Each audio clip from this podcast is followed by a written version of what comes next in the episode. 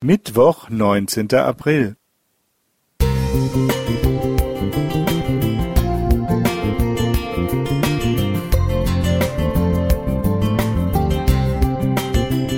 Ein kleiner Lichtblick für den Tag.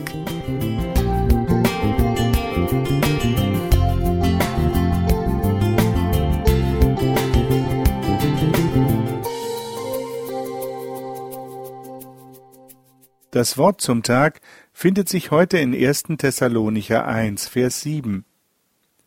So dass ihr ein Vorbild geworden seid für alle Gläubigen in Makedonien und Achaia. Die strahlenden Erzeltern hatten eigentlich nie eine weiße Weste. So titelte eine renommierte religionspädagogische Fachzeitschrift vor einiger Zeit.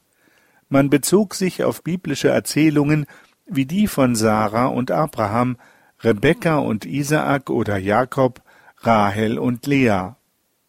Gilt deswegen nicht auch, die Erzeltern von ihrem goldenen Sockel zu holen?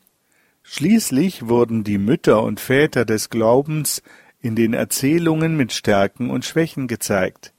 In der Bibel wird etwa überliefert, dass die großen Vorbilder auch feige, neidisch und eifersüchtig waren und selbst vor Lügen und Betrügereien nicht zurückschreckten.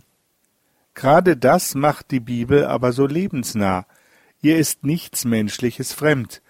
Darum wird nicht übergangen, dass Abraham oder Isaak ihre Frauen verleugneten, dass Sarah ihre vermeintliche Rivalin Hagar samt Kind in die Wüste schickt oder dass Rebekka ihren Sohn Jakob zum Betrug am eigenen Vater anstiftet. All das hätte beim Erzählen und späteren Aufschreiben der Geschichten auch einfach unter den Tisch fallen können. Aber im biblischen Verständnis tut das der Vorbildfunktion dieser Menschen keinen Abbruch. Im Gegenteil. In diesen Erzählungen ist wesentlich, dass Gott bei den Menschen ist, dass er Fehlentscheidungen zum Guten wendet und dass die Erzeltern an ihren Schwächen wachsen. Welch eine Entlastung für Mütter und Väter, nicht nur in der religiösen Erziehung. Wenn sie das Menschelnde in den biblischen Geschichten ebenso erzählen, wird deutlich, dass die Identifikationsfiguren nicht perfekt sind und auch nicht sein müssen, weder die Erzeltern noch sie selbst.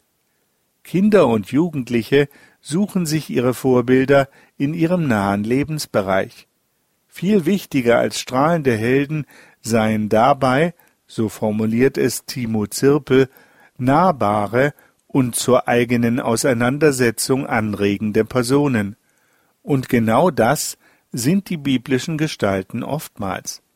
Zu beachten und pädagogisch wichtig ist aber auch, dass Gott sie allesamt irgendwann einmal mit ihren Fehlentscheidungen konfrontiert hat und dass sie wie Jakob ausgerufen haben, ich lasse dich nicht, du segnest mich denn.